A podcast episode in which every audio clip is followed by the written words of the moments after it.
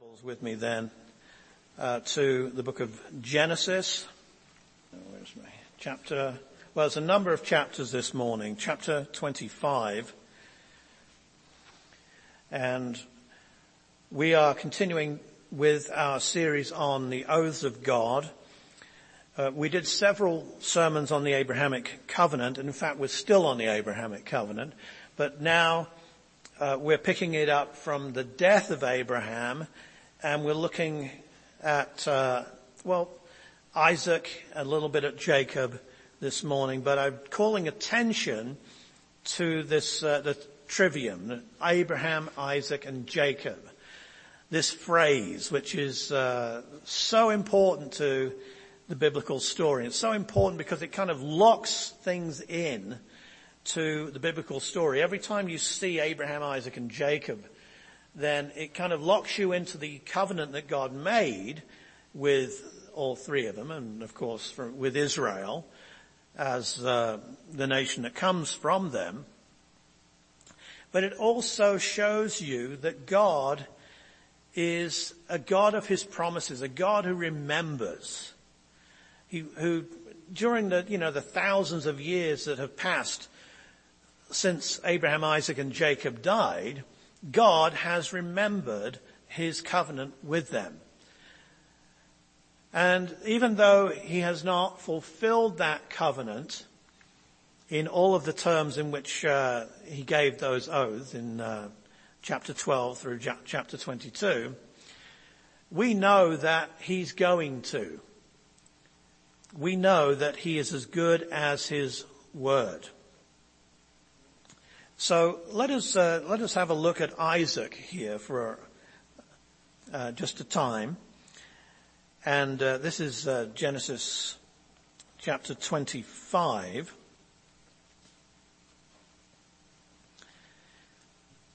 In just a few verses, we see that Abraham takes a new wife, Keturah, in verse one, and um, verse 5, Abraham gave all that he had to Isaac. That's because Isaac is the son of the promise. Then verse 7 says, This is the sum of the years of Abraham's life which he lived, 175 years. You say, I don't believe Abraham lived for 175 years. Well, that's your problem. You know, of course he did. The Bible says he did. How? Well, perhaps, I, I don't know. But Noah lived for a lot longer than that. Perhaps there's something to do with ultraviolet rays or something that, that uh, you know, destroy the cells and so on. But um, he lived for that long, and Abraham breathed his last, verse 8, 8, and died at a good old age, an old man full of years, and was gathered to his people, and uh, was buried by his sons Isaac and Ishmael. So Abraham dies, but the covenant that God made with Abraham doesn't die. The covenant that God made with Abraham speaks about a people, a nation, descendants coming from him. And God was very clear about that, so clear that Abraham had kind of a struggle believing at first that God actually really did mean what he said, that, that the child of promise would come from Sarah, who was getting on in, in years. She was 90 years old when she had a son. No problem for God. And Isaac, well, there he is, uh, you know. He came along just as, the right time when God had uh, uh, God's time was uh, was right, and Isaac there was proof that God means exactly what He says. And sometimes we can't figure out how God's going to do something. And therefore we have a temptation to change what God says in order to make it fit our perception of things our understanding of what's possible. We shouldn't ever do that. Because it's not down to us. If, if God makes an oath to do something, who's it on? You know, it's not as if that we worship a God who says, well, I, am going to do this and I'm going to do that. And then, uh, you know, a little bit later he's thinking, well, I've kind of uh, put my foot in my mouth there because I'm not sure I've got the power to do this. I'm not sure I understand how I'm going to do this. That's not God. God knows what he's going to do. And God knows when he's going to do it and how he's going to do it. It's not a problem for him. The problem is often uh, with us. Jesus said to his disciples, you know, the Son of Man is going to go to Jerusalem and he's going to be, be betrayed and he's going to die. And the third day he's going to be raised again. And his disciples had trouble with that. Some of them didn't even understand what he was talking about. They couldn't compute it. But it happened just as Jesus said. People don't normally rise from the dead. Jesus did. Not only did he rise from the dead, he didn't stumble around the, the, the tomb uh, like a, some resuscitated half-dead man. He rose gloriously from the dead, defeating death, doing just what God said he was going to do. So Abraham dies, goes to be with the Lord, but the covenant continues. Isaac marries Rebekah. And um, Isaac has um, has the same issue of faith that Abraham had with Sarah. Look at verse 21. Genesis 25, 21. Now Isaac pleaded with the Lord for his wife because she was barren. Just like Sarah was. It's like, well, let's give up then. Let's give up on, on all of God's promises because obviously God gave me a wife who's barren, so obviously she can't have a child, so obviously the covenant can't mean what it says. Apart from it does. And, it, and uh, Sarah, Abraham's wife, was barren and then she wasn't barren. And Rebecca was barren and then she wasn't barren. Because of God. And so Isaac prays. He pleaded. And the Lord granted his plea and Rebekah, his wife, conceived. Well, there you go, you see. Notice here the interaction, okay? God had made the promise, but that didn't mean that Isaac didn't need to pray about it, didn't have to seek God about it. You know, the Christian life is not completely let go and let God. Not in that way anyway. It's not like we, there's nothing that we uh, need to do. God's going to manage the whole thing. No, we need to do our part. We need to pray. We need to serve God. We need to obey God. If we mess up, and who doesn't mess up, we need to confess our sins to God. And believe that we are cleansed. And believe that our relationship is restored again. That's our part prayer, studying scripture, attending church, serving in the church because we're serving God. All of these things, this is what we are supposed to do as a response to God's grace that has come to us and God's promises that have been made to us. God does the big stuff. He does all of the heavy lifting. He guides us through our lives. He gets us over those seemingly insurmountable obstacles that we come up against. God is with us in our lives. He makes something of our lives. And when we give our, ourselves over to Him, and maybe we have to keep giving ourselves over to Him because we mess up all the time. Yes. we can be quite sure that God will be faithful and God will use us in our lives down here. That's God's part. What's, what's Isaac's part here in this then? To plead with God. To plead with God, not say, oh well, you know, God's going to have to sort this one out and there's no point in praying about it.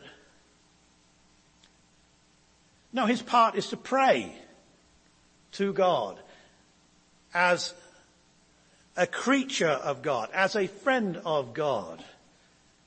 In fact, I'm sure that, that Isaac not only uh, pleaded with God because his wife was barren, but he took hold of that covenant and he took it to God and said, look, you've made a covenant. You've made a covenant with Abraham and with me. In other words, he took God's word and he showed it to God. Said, God, you've said this. That's faith, isn't it? That's taking what God said and taking it to God and saying, look, you said this and you're as good as your word. Do you think God thinks that we're uh, impudent when we do that?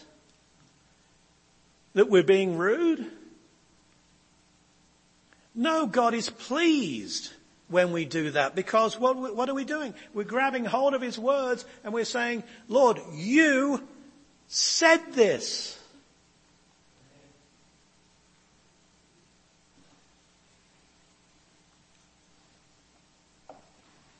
But Abraham, sorry, but Isaac, notice here, was not allowed to freeload on the covenant made with Abraham he had obstacles to his faith too. Rebecca was barren. His faith has got to overcome that. Faith has got to overcome uh, sight and experience. In fact, it's, it's so important that that is what our faith is made up of. Faith does not limit God to what we have experienced, what we think we know. Faith believes God and goes to God and hopes in God. God granted his plea. And then later on, if you look at uh, chapter 26, it says, uh, there was a famine in the land besides the first famine that was in the days of Abraham, and Isaac went to Abimelech, king of the Philistines in Gerar. Then the Lord appeared to him and said, do not go down to Egypt. Live in the land of which I shall tell you. Dwell in this land, and I will be with you and bless you.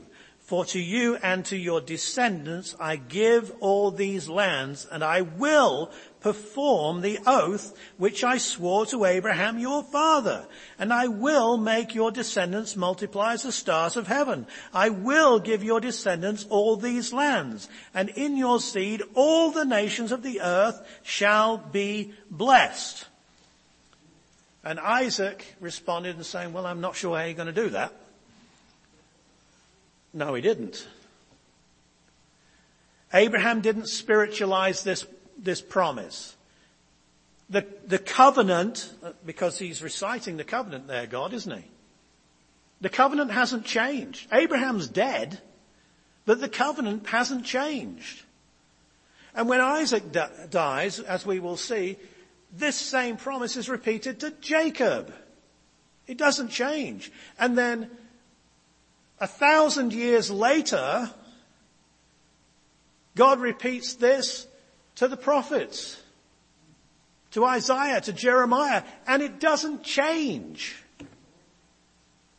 It only appears to change once you get into the New Testament. And then what people do is that they take the promises of the Old Testament and say, well, it doesn't really mean what it says, and the land is heaven, and Israel's the church, and they just turn everything upside down. In other words, they do exactly what I'm sure Isaac was tempted to do, and that is say, oh well, God can't fulfill this literally, he must fulfill it in another way. This is the temptation Abraham had, isn't it? You don't think that he, he uh, wanted to spiritualize what God said about uh, killing Isaac? But he didn't spiritualize him. He took God at his word, even though he couldn't make sense of it. Why? Because that is the path that faith takes. What does God say? God means what he says, particularly when he swears an oath to do it. That, therefore, is God's problem. My problem is not to figure out how God's going to do it. Okay? Don't expect ever to get a tap on the shoulder from God saying, look, you know, I made a promise here, but I'm not really sure I'm going to do this. Can, any, any pointers? God knows exactly what He's going to do.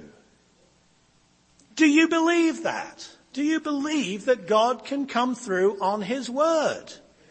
And exactly what He says. If there is a promise made in these covenants to Abraham, Isaac and Jacob, and they haven't yet been fulfilled, then believe that they're going to be.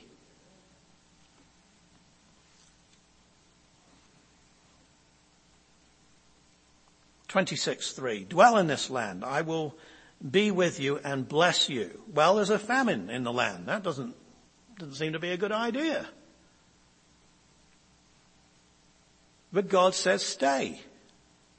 And so by faith he stays. Not that he didn't mess up, verse 7. But at least he stays. So that's Isaac. He did not freeload on the promise to Abraham. He had his struggles. He had his obstacles. And they were his. And what about Jacob? Because we have to look at Jacob. I have to confess that Jacob, of all of the saints in the Bible, I have a problem with Jacob. Okay? Don't like the guy. But we need to look at him. Let's have a look at Jacob and Esau therefore. We have to go back to chapter 25 and uh, look at their birth. So picking it up in verse 21 again. Now Isaac pleaded with the Lord for his wife because she was barren, and the Lord granted his plea, and Rebekah his wife conceived, but the children struggled together within her. And she said, if all is well, why am I like this?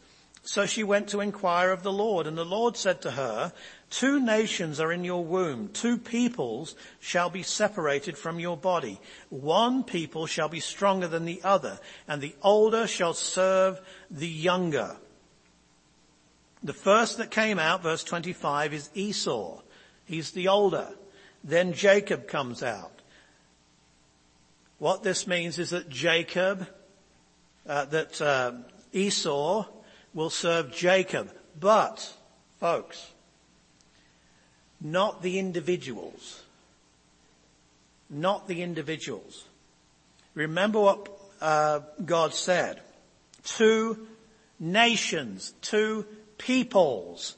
The peoples of Jacob, the peoples or nations connected to Esau.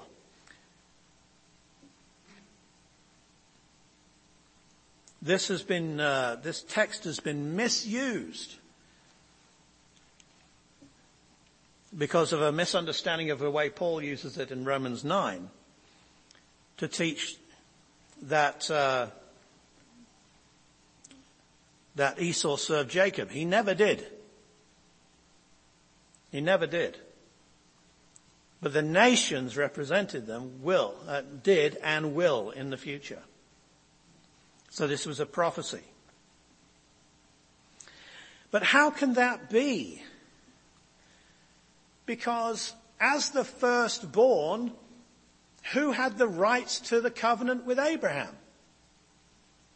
Esau did. Do you see? Esau did. So God is again putting an obstacle in the way. He's putting a, a, a, something in the way for faith to get over. Why does God do that? Why doesn't he just make, the, make it plain sailing, you know? I, there are tests, there are uh, issues to do with life and faith, things that I don't understand, they're beyond me.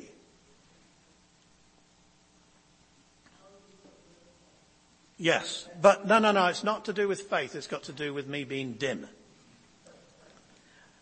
But it has to do here with us living in a fallen world and being, you know, taking the fall seriously. That things don't go right in this world, that things do get messed up, sometimes pretty badly messed up, and that God has to come to the rescue. But in that time when we're right in that mess, that's when we have to trust God. That's when we have to be faithful to God. That's when we have to have hope in Him. And that's what uh, we see here. Even in the person of Jacob, who's not the nicest guy around. So let's pick it up in verse 29. Jacob cooked a stew and Esau came in from the field and he was weary. And Esau said to Jacob, please feed me with that same red stew, for I am weary. Therefore his name was called Edom, which means red. But Jacob said, sell me your birthright as of this day. And Esau said, look, I'm about to die, so what is this birthright to me? Then Jacob said, swear to me as of this day. Notice uh, how pointed Jacob is. He wants the deal done. So he swore to him and sold his birthright to Jacob. And Jacob gave Esau bread and stew of lentils. Then he ate and drank, arose and went his way. Thus Esau despised his birthright. What was Esau despising? He was despising the covenant. He was despising the Abrahamic covenant because he was in line as the firstborn to receive all of the blessings. What is, what is this thing to me? This covenant. You might as well say, well, what is God's word to me? What is God's promise to me? I'm hungry. I'm sure he was. I'm sure he, you know, maybe he was absolutely famished. He was, uh, you know, staggering into in the room there and uh, needed some sustenance. I'm sure he was having a hard time. But even at that extremity, to despise the word of God, the promise of God, and being willing to exchange it for a bowl of stew, lentil stew at that, shows that he was profane, and he's called profane in the book of Hebrews. Profane means that there's no interest in the things of God. You despise the things of God. You reject them. I don't like what Jacob did here. Okay? And I don't like a lot of things that Jacob does in the rest of the book of Genesis either. He is a supplanter, which is what the name means. He is um, sneaky and he's a liar and he's false. He's a coward. He's just not a nice guy. And he has a hard life because he's not a nice guy and because he's like that. Eventually, he wises up at the end of his life. But there is one thing to say about Jacob and, And this stands out and it's important that we separate the, the really important part of Jacob from his character, the rest of his character. And that is Jacob had an eye for the word of God, for the promise of God. He wanted it. He wanted it. He took that covenant seriously. And if Esau, and uh, um, this is obviously not the first encounter that Jacob had had with Esau's despising his birthright. Jacob knew that he despised it, which is why this, this happened, this scenario happened. Jacob understood the prize of that covenant. And so he just said, yeah, you can have this soup. Just sell me your birthright. Today. Okay. It's no good to me anyway. Give me the soup. Ate the soup, went his way. It was nothing to Esau at all. Nothing. Esau's a decent guy. You know, when we read about him, he's a fairly decent guy. But doesn't matter if you're a nice guy and you despise the word of God, you're not a good guy. And you are certainly not going to inherit God's promises. You have to have an eye, an eye of faith in those promises. Jacob did that. He did that.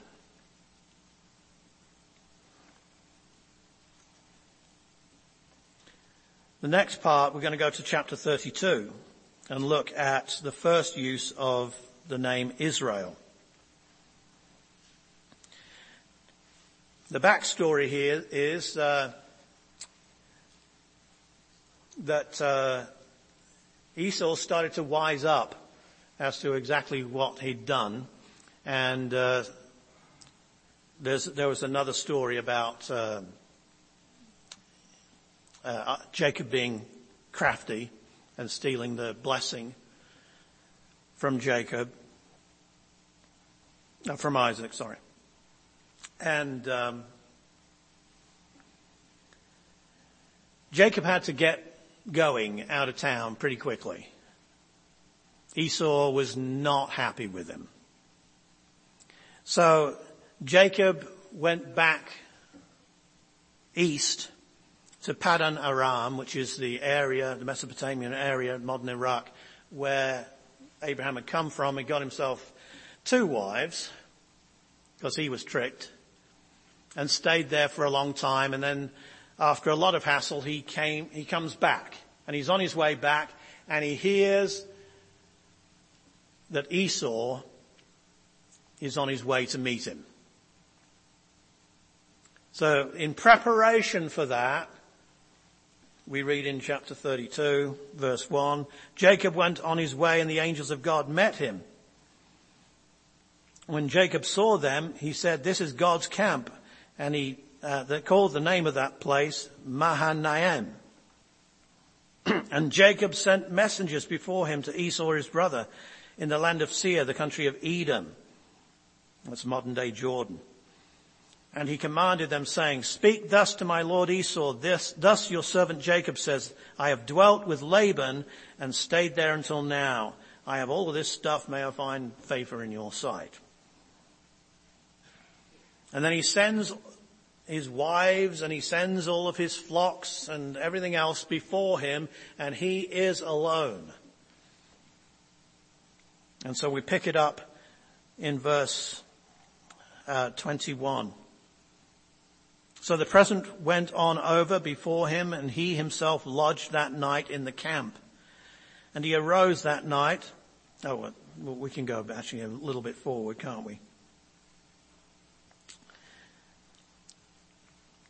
Let's go to, uh, oh no, we, we, can go there. He arose that night and took his two wives and his two female servants and eleven sons and crossed over the ford Jabbok and he took them, sent them over the brook and sent over what he had. Then Jacob was left alone and a man wrestled with him until the breaking of day. Now when he saw that he did not prevail against him, he touched the socket of his hip and the socket of Jacob's hip was out of joint as he wrestled with him.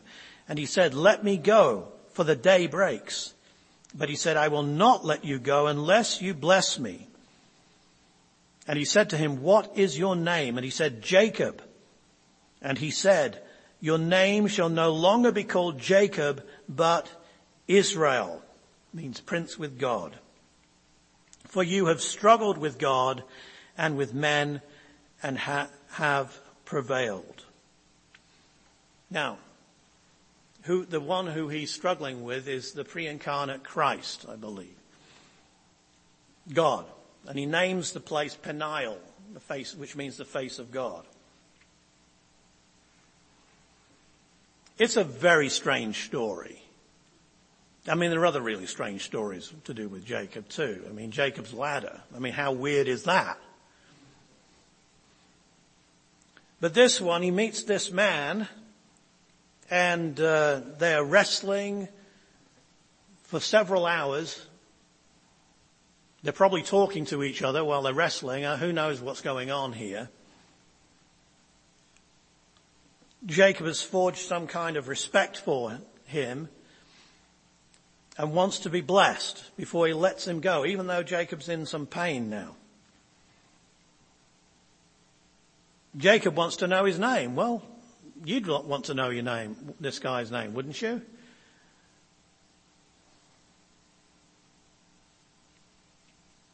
And uh, he doesn't tell him, but God wants to know Jacob's name. So Jacob tells him, and, and God takes that opportunity to do what he did with Abraham and rename him. And the name that he chooses is Israel. This is the first time that this word is used. Israel. But notice here how this continues. Your name, verse 28, shall no longer be called Jacob, but Israel, for you have struggled with God and with men and have prevailed. Then Jacob asked, saying, Tell me your name, I pray. And he said, Why is it that you ask my name? And he blessed him there. So Jacob called the name of the place Peniel, for I have seen God face to face, and my life is preserved. Just as he crossed over Penuel, the sun rose on him and he limped on his hip. Therefore to this day, the children of Israel do not eat the muscle that shrank. So you have the first use of the term Israel for the person of Jacob. But right after that, you have the use of the term Israel for his descendants. Now why is this important? It's important because there are many, many promises to Abraham, Isaac, and Jacob. And sometimes we forget that Jacob was renamed Israel. And therefore, there is a connection, you see, between the name Jacob and the covenant with Abraham, Isaac, and Jacob and Israel. And it's an unbreakable connection. You can't speak about Israel without speaking about the Abrahamic covenant and all of those promises of descendants, of land, and of them being a blessing to all of the peoples of the earth.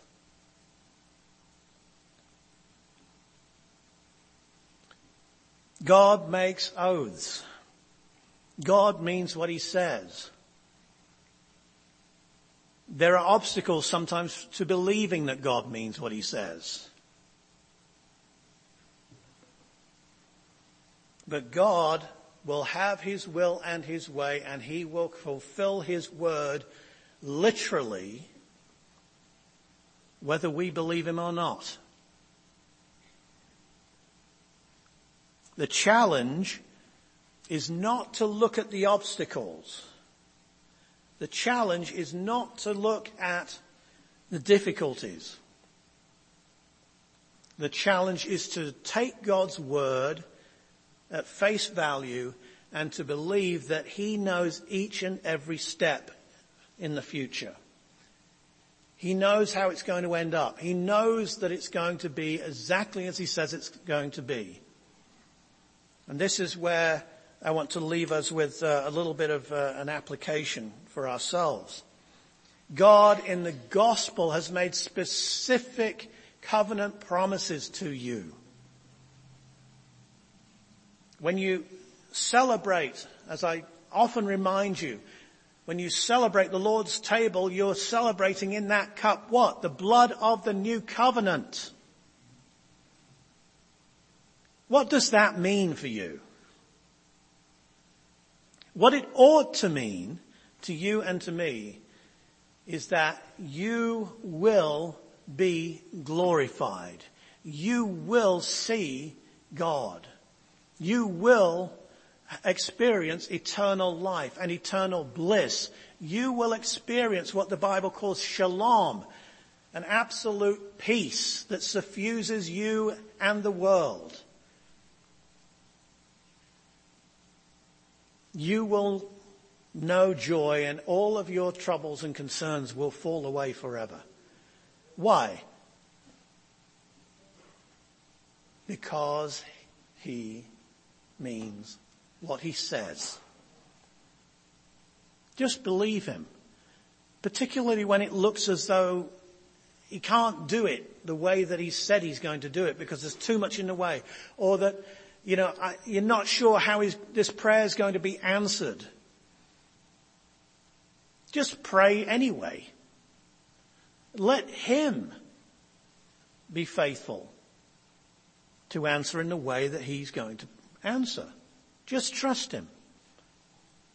If, if what I've said here isn't true, it's not going to be possible to cast your cares upon Christ.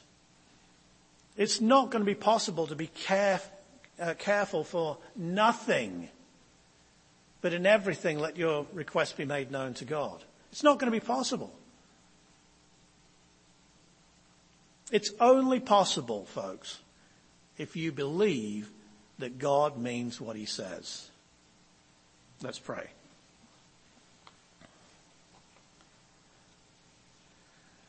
So Heavenly Father, we, we can't see ahead. We can only see what presents itself to us at this time.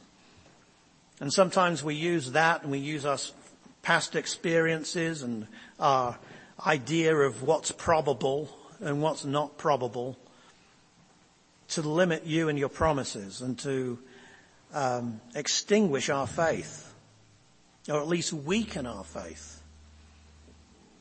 At these times, Father, we ask your forgiveness and we also ask that you would remind us of your word to us.